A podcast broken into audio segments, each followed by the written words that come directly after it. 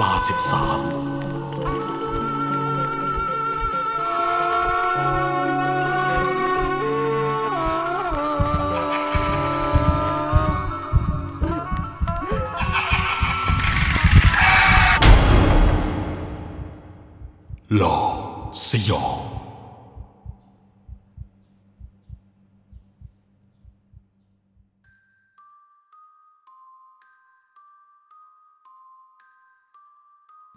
เหตุการณ์นี้เกิดขึ้นเมื่อเจ็ดปีก่อน ผมหยิบยกมาจากพี่สิน รุ่นพี่ที่สนิทกับผม เราทำงานอยู่บริษัทเดียวกันทำเกี่ยวกับงานสื่อโซเชียลออนไลน์ ผมบอกได้แค่ประมาณนี้ และจะไม่ขอระบุจังหวัดนะครับด้วยรูปลักษณ์ภายนอกที่ perfect ของพี่สินถ้าเจอของนอก คงคิดว่าเขาทำงานในวงการบันเทิง หรือไม่ก็เป็นนายแบบ พี่สินเป็นคนหุ่นสมาร์ทสูงประมาณ 180 กว่าหล่อตี พิมพ์นิยม เป็นขวัญใจของสาวๆในบริษัท มีภรรยาเป็นตัวเป็นตนอยู่แล้วนะครับ ชื่อพี่ฟ้า แต่ไม่เคยพามาแนะนำแทบไม่มีใครเห็นหน้าคาตาภรรยาของพี่เขาเลยนอกจากผม ที่เคยไปส่งพี่สินที่บ้าน สมัยสัมมนางานใหม่ๆ คือตอนนั้น ผมเห็นหน้าพี่ฟ้าผ่านทางม่านหน้าต่าง ตอนพี่ฟ้าแง้มม่านออกมามองหาพี่สินนะครับ ความหล่อของพี่สินทำให้เจ้าสาวรายล้อมอยู่ตลอด ส่วนหนึ่งของพี่สิน เขาชอบบริหารเสน่ห์ด้วย แต่หลักๆแล้วจะมีอยู่สามคน ที่พี่สินคุยคุยๆด้วยในช่วงนั้น ซึ่งแต่ละคนวนเวียนในชีวิตของพี่สินพร้อมกัน คนแรกก็คือนกแพรว เป็นฝ่ายประชาสัมพันธ์ คนนี้สวยจริง เพิ่งเข้ามาทำงานได้แค่ปีเดียว แถมเป็นฝ่ายตามจีบพี่สินก่อนด้วย แต่แพรวมีแฟนที่คบกันอยู่แล้วนะครับ แต่เธอบอกกับพี่สินว่า หากเลือกเธอ ก็จะไปบอกเลิกแฟน ผมก็บอกพี่สินว่า น้องคนนี้ไม่ work เลย พี่สินก็บอกว่าเขาไม่ได้จริงจัง ต่อมาคนที่สองคือจอย ซึ่งอยู่แผนกเดียวกัน โต๊ะข้างกับพี่สินเลย คนนี้หน้าหมวยหมวย นิสัยดี ต่างฝ่ายต่างยอดกัน สุดท้ายก็คือคุณนุ่น คนนี้ระดับปิกเป็นหลานเจ้าของบริษัท ซึ่งอายุมากกว่าพี่สินสามปี แต่โปรไฟล์ดี เรียนจบนอก เป็นสาวมั่นหน้าตาดี คุณนุ่นเคยแต่งงานมาแล้ว และหย่ากับสามีได้ไม่นาน เจอพี่สินครั้งแรก ก็ตกหลุมรักเขาอย่างจัง เมื่อมีตัวเลือกเยอะ จึงตัดสินใจเลือกคนที่คิดว่าดีที่สุดกับตัวเอง หลังจีบกันมาหลายเดือน พี่สินก็ได้ดูใจกับคุณนุ่นอย่างลับๆ แต่ความลับไม่มีในโลก ไม่ว่าคุณนุ่นจะออกไปดูงานที่ไหน ก็มักจะเรียกให้พี่สินไปด้วย จนทุกอย่างเกินเลย ท้ายที่สุด พี่สินก็ทำผิดกับภรรยาตัวเอง โดยการนอกกาย ช่วงกลางดึกวันหนึ่ง พี่สินโทรมาปรึกษาผมว่า คุณนุ่นเธอยื่นคำขาดให้พี่สินไปหย่ากับภรรยา เมื่อผมถามว่า ยังรักพี่ฟ้าอยู่หรือเปล่า พี่สินก็บอกว่า อยู่เพราะสงสาร ผมหมดคำพูดเลยตอนนั้น ไม่เคยสนับสนุนการกระทำของพี่สินเลยนะ พูดกับเขาตลอดว่า จะเริ่มใหม่กับใคร ก็ควรทำทุกอย่างให้ถูก อย่านอกใจ ในเมื่อพี่ฟ้าเธอไม่ได้ทำอะไรผิด ก็ไม่สมควรต้องถูกหักหลังแบบนี้ แต่ในเมื่อไม่สามารถบังคับให้ใครเชื่อได้ผมจึงต้องคอยมองดูอยู่ห่างๆ กระทั่งพีสินไม่มาทำงานถึงสองวัน เวลาประมาณห้าทุ่มพี่สินก็โทรมาปรึกษาผมอีกครั้ง พี่สินคงรอให้ฟ้าหลับและแอบโทร พี่สินบอกว่า ขอหย่าแล้ว แต่พี่ฟ้าไม่ยอม ทั้งยังบอกจะตามไปเฝ้าที่ทำงานด้วย ผมจึงบอกไปว่า พี่คงต้องยุติความสัมพันธ์กับคุณนุ่น เพราะมันเป็นไปไม่ได้ ที่จะมีผู้หญิงทั้งสองคนอยู่ในชีวิต ตอนนั้นผมจับน้ำเสียงของพี่สินได้ ก็รู้ว่าพี่เขากำลังแย่มาก คงกลัวว่าคุณนุ่นจะไม่ยอมเลิก และกลัวภรรยาไปโวยวายคุณนุ่นว่าแย่งสามี แล้วคราวนี้ หน้าที่การงานที่กำลังไปได้สวย คงพังไปเป็นท่าพอรุ่งเช้าพี่สินก็ไม่ได้มาทำงานอีกสามวันติด ทุกคนซุบซิบกันว่า คุณนุ่นไปขอที่อยู่พี่สินกับฝ่ายบุคคล ผมถึงกับโทรไปหาพี่สินเพื่อเตือนเขา แต่พี่สินไม่รับสาย จังหวะนั้นผมเห็นรถคุณนุ่นขับออกไปยังชวัดเฉวียน ผมจึงส่งข้อความไปบอกแทน ว่าคุณนุ่นเธอกำลังจะไปที่บ้านพอช่วงเที่ยง ผมจึงเร่งติดต่อไปยังเบอร์ของพี่สินอีกครั้ง ปรากฏว่าเขาก็ไม่รับสาย ที่แปลกคือไม่ได้มีการติดต่อกลับมาหาผมแม้แต่สายเดียว ตอนนั้นผมจึงตัดสินใจจะลางานไปหาพี่สินจู่ๆพี่ปุ๊กที่เป็นฝ่ายบุคคล ก็เดินมาที่โต๊ะทำงานของผม จนผมสะดุ้งตกใจ พี่ปุ๊กเป็นเพื่อนร่วมงานที่สนิทกับพี่สิน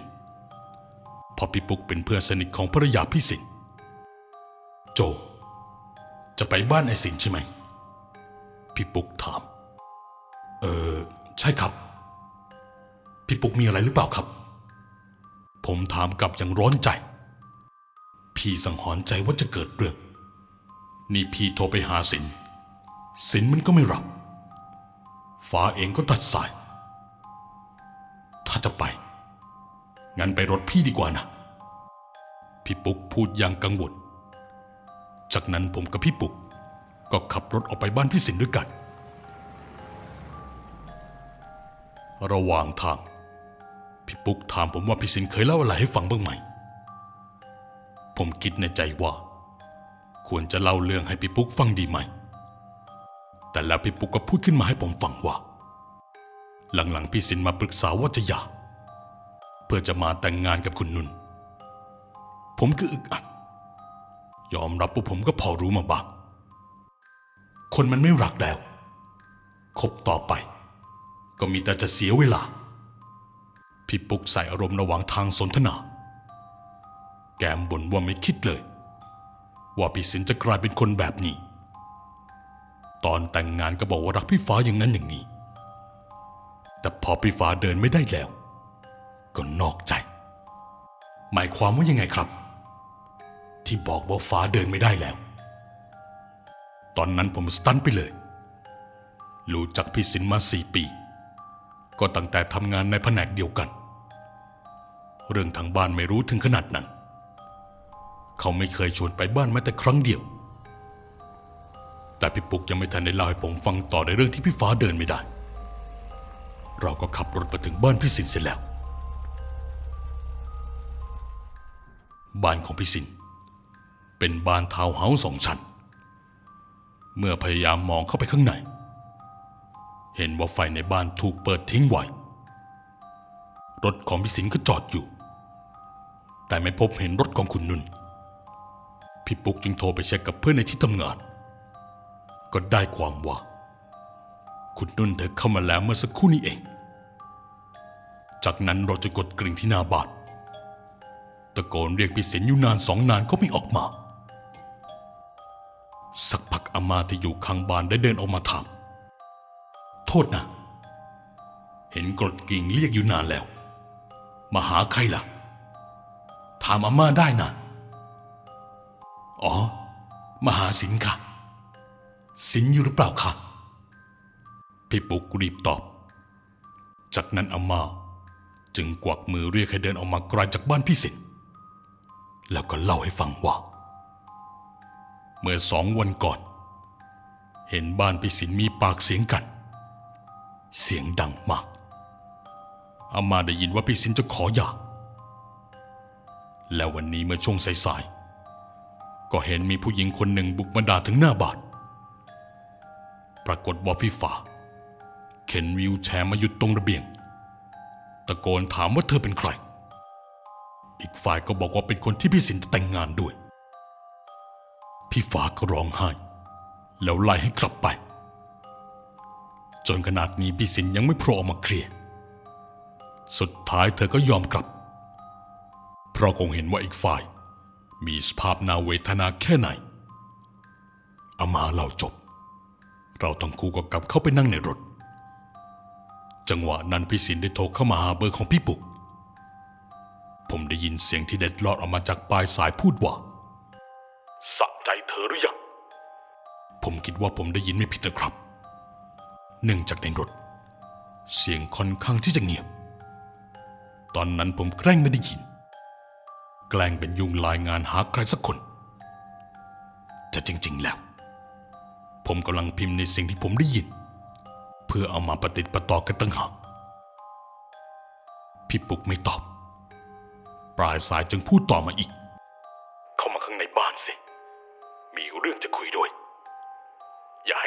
มาละถ้าได้ยินไม่ผิด มันคือประโยคนี้จริง ๆ จากนั้นพี่ปุก ก็บอกจะเข้าไปคนเดียว ผมก็ตกลง พี่ปุกก็เปิดรั้วบ้านและเข้าไปอย่างง่ายดายทั้งที่ตอนแรก แม่กุญแจมันถูกล็อก ผมเดาว่าพี่สินคงออกมาไขให้ระหว่างที่ยืนคุยกับอามาช่วงที่ผมนั่งรอ ผมได้ยินทั้งสามคนทะเลาะกันแรงมากพี่สินตะโกนใส่ใครก็ไม่รู้ว่าสะใจเธอหรือยัง ตามมาโดยน้ำเสียงของผู้หญิงคนหนึ่งพูดว่า แกมันเพื่อนทรยศ ผมเดาว่าน่าจะเป็นเสียงของพี่ฟ้าพูดกับพี่ปุก ได้ยินแทบทุกอย่างเพราะถือวิสาสะเดินเข้าไปยืนที่หน้ารั้วบานซึ่งยังไม่เข้าไปในตัวบาน เพราะก็ยังคงคิดว่าเป็นการก้าวไก่เรื่องส่วนตัวมากไปเผอิญตอนนั้นมีสายเข้ามาพอดีครับ เป็นพี่นนท์หัวหน้าแผนก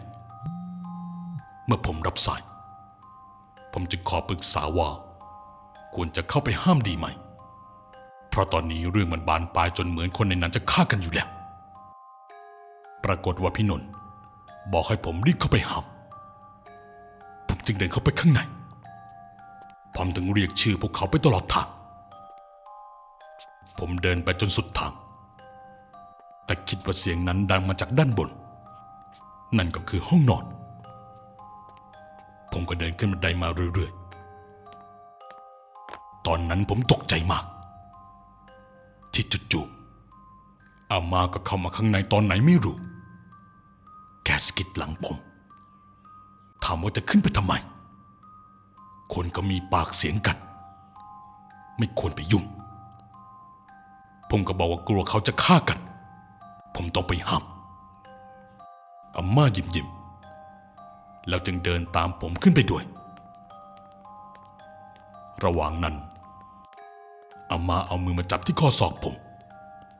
พยุงตัวเองขึ้นบันไดไปพร้อมกัน ผมไม่ได้ว่าอะไร ล่อยให้อาม่าแกจับไป พอขึ้นมาถึง ก็สังเกตเห็นว่าที่นี่มีทั้งหมดสองห้องนอน แต่มีอยู่ห้องหนึ่ง ที่ถูกเปิดประตูทิ้งไว้ ซึ่งพี่สินยืนหันหน้าเข้าไปในห้องนอน มือพี่สินยังถือโทรศัพท์มือถือเอาไว้ อีกมือก็เอาเท้าไว้ที่บานประตูห้อง พี่สินอยู่ในชุดนอนสีเทา ผมเดาว่าคงมีปากเสียงกันตั้งแต่เมื่อคืน คงยังเคลียร์ไม่จบ พี่สินพี่สินพี่ใจเย็นๆนะ ผมตะโกนก่อนเดินถึงตัว พี่สินได้ยินแต่ก็ยังไม่หันมา ตอนนั้นผมสังเกตเห็นว่า พี่ฟ้าที่นั่งวีลแชร์อยู่ ได้ชะงกหน้ามาจากห้องนอนมามองอย่างผม แล้วก็ตกใจ พี่ฟ้าถามผมว่าขึ้นมาได้ยังไง ผมตอบว่าตามพี่ปุ๊กขึ้นมา และมันตามให้พี่สินไปเคลียร์งานที่แผนกด้วย นาทีนั้นจู่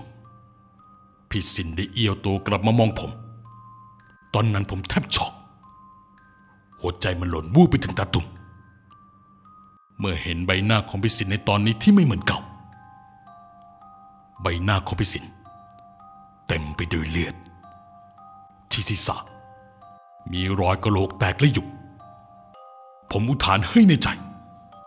ในขณะที่พี่สินกำลังเดินเข้ามายังจุดที่ผมยืน ผมรู้ทันทีว่าพี่สินคงไม่ใช่คนที่ยังมีลมหายใจแล้ว เพราะท่าทางของเขา ดูเฉยเมยต่อบาดแผลที่จะกัน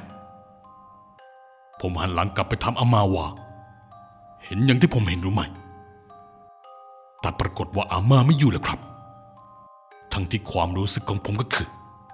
อาม่ายังคงเกาะแขนผมอยู่ ผมจึงเลื่อนสายตาลงต่ำจ้องมองไปที่ข้อศอกดู เชื่อไหมครับว่า ผมแทบสิ้นสติ อาม่าไม่อยู่ก็จริง แต่มือของอาม่ายังคงเกาะข้อศอกของผมเอาไว้ ผมร้องเฮ้ยออกมาอีกรอบนาทีนั้นผมสะบัดข้อแขนอยังแรงจนรู้สึกได้ว่ามือที่จับมันหลุดออกมา จากนั้นก็วิ่งลงบันไดอย่างไม่คิดชีวิต ตอนนั้นผมสตาร์ทรถกับพี่ปุ๊กแล้วขับออกไป จนไปถึงร้านสะดวกซื้อที่อยู่ใกล้กับหน้าซอย และได้โทรหาพี่นนท์พี่นนท์จึงบอกให้คนที่แผนกโทรไปแจ้งเจ้าหน้าที่ตำรวจ หลังจากนั้นพี่นนท์กับพี่ในแผนกอีกสามคน ก็ขับรถมาหาผม ที่ซึ่งรออยู่หน้าร้านสะดวกซื้อ แล้วเราก็ขับรถไปยังหน้าบ้านของพี่สินพร้อมกัน เมื่อมาถึง ก็พบเห็นเจ้าหน้าที่ตำรวจ แล้วรถมูลนิธิกู้ภัยจอดอยู่หน้าบ้านของพี่สินพี่นนท์จึงนำทีมพวกเราเข้าไปแจ้งว่า เป็นคนโทรมาแจ้งตำรวจให้มาที่บ้านหลังนี้ ตอนนี้อยากรู้ว่าเกิดอะไรขึ้น หลังจากนั้นทางกู้ภัยก็ได้แจ้งว่า จากการตรวจสอบผู้ตาย เสียชีวิตน่าจะเกิน 48 ชั่วโมงแล้ว ซึ่งคนที่ตาย ถูกไม้เบสบอลทุบที่หัวไปหลายที จนพบเห็นแผลกระโหลกยุบพบประสบนั้น นอนตายอยู่ทางเข้าห้องนอนภรรยาของผู้เสียชีวิตรับสารภาพว่า เป็นคนลงมือเอง เพราะตอนนั้นขาสติ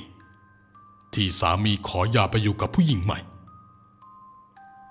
นอกจากนี้ยังมีเพื่อนสนิทของภรรยาผู้ตายที่ชื่อปุก นอนสลบอยู่ พอฟื้นมาก็บอกว่าผีพี่สินหลอก เมื่อพี่ปุกฟื้น จึงเล่าให้ฟังว่า ขึ้นไปข้างบนเพื่อเคลียร์ปัญหาชู้สาว พอขึ้นไป ก็พบศพของพี่สินในสภาพเลือดอับหนาตอนนั้นพี่ปุกตกใจสุดขีดที่ได้ยินเสียงของพี่สินดังขึ้นมาว่า สะใจเธอหรือยัง เสียงดังขึ้นมาพร้อมกับปากเของพี่สินที่ขยับพูดทั้งทั้งๆที่เรืองแต่ร่างอันไร้วิญญาณ จากนั้นพี่ฟ้า จึงต่อว่าพี่ปุกว่าเป็นเพื่อนทรยศ นาทีนั้นพี่ปุกก็สลบไปเลย พี่ฟ้าเพิ่งมารู้ความจริงว่าพี่ปุก ก็เป็นหนึ่งในกิ๊กของพี่สินในเมื่อไม่กี่วันมานี้ ที่รู้เพราะแอบเช็คมือถือพี่สินพี่ปุกจึงสารภาพว่า เริ่มคุยกับพี่สินในเชิงชู้สาว ก่อนที่คุณนนท์จะหันมาสนใจพี่สินจากนั้นก็ถูกคุมตัวไปยังโรงพักรวมถึงผมด้วย พี่ฟ้าขอความยุติธรรมจากตำรวจ พี่ฟ้าเล่าให้ฟังว่า ในอดีตพี่สินเคยทำร้ายพี่ฟ้าเมื่อก่อน เมื่อสองปีก่อน พี่ฟ้าถูกพี่สินผลักจนตกบันได จนทำให้อยู่ในสภาพเช่นนี้ พี่ปุ๊กเองก็ยอมเป็นพยานให้ เพราะอยู่ในเหตุการณ์วันนั้นด้วย วันนั้นพี่สินไม่พอใจที่พี่ฟ้าจะขอหย่าเพราะจับได้ว่าพี่สินแอบนอกใจกลับไปนอนกับแฟนเก่าหลายครั้งแล้ว เมื่อทะเลาะกัน พี่สินโมโหจึงตั้งใจผลักพี่ฟ้าตกบันได สุดท้ายพี่ฟ้าต้องออกจากงาน เพราะกลายเป็นคนอมพาตครึ่งตัว จบเรื่องนี้ลง ก็เป็นความคาใจของผม ที่มีต่ออามา ผมจึงขอให้พี่นนท์กับเพื่อนในแผนก พาขับรถไปยังบ้านของอามาเมื่อหยุดอยู่ที่หน้าบ้านของอามา ผมก็เห็นผู้ชายคนหนึ่งที่อายู่เท่าๆกันเดินออกมา ผมจึงเล่าให้เขาฟัง เขาบอกว่า เขาเป็นหลานเคยของอามา อามาจากไปตั้งแต่สองปีก่อน ซึ่งพี่สินเขาเป็นหลานชายของอามา วิญญาณของอามาไม่ใช่แค่ผมที่เจอหรอก แต่คนในระแวกนี้ก็เจอด้วยอาม่าคงไม่หยอก เพราะตอนมีชีวิตอยู่ อาม่าชอบคุยกับทุกคน เพื่อนบ้านใกล้เรือนเคียง อาม่าก็สนิทหมด เมื่อผมได้ฟังถึงกับกระจ่างหลังจากนั้นผมจึงขอไปค้างบ้านพี่นนท์หัวหน้าแผนกเป็นเดือนๆเลย เพราะกลัวทั้งพี่อาม่าหลอนกับใบหน้าของพี่สินที่สยดสยอง และยังเศร้าสลดต่อการจากไปของพี่สินอยู่ เหตุผลที่ผมตั้งชื่อเรื่องว่าหลอดสยอง ก็ตรงตัวเลยนะครับ พี่สินเขาใช้ความหล่อของตัวเอง หวานเสน่ห์ทำลายหัวใจของผู้หญิงหลายคนให้ต้องเจ็บปวด รวมถึงการที่พี่สินใจร้ายผลักภรรยาตัวเองตกจากบันได จนกลายเป็นอัมพาตผมว่าเขาใจร้ายมากเลยนะครับ และเรื่องราวทั้งหมด ก็จบลงเพียงเท่านี้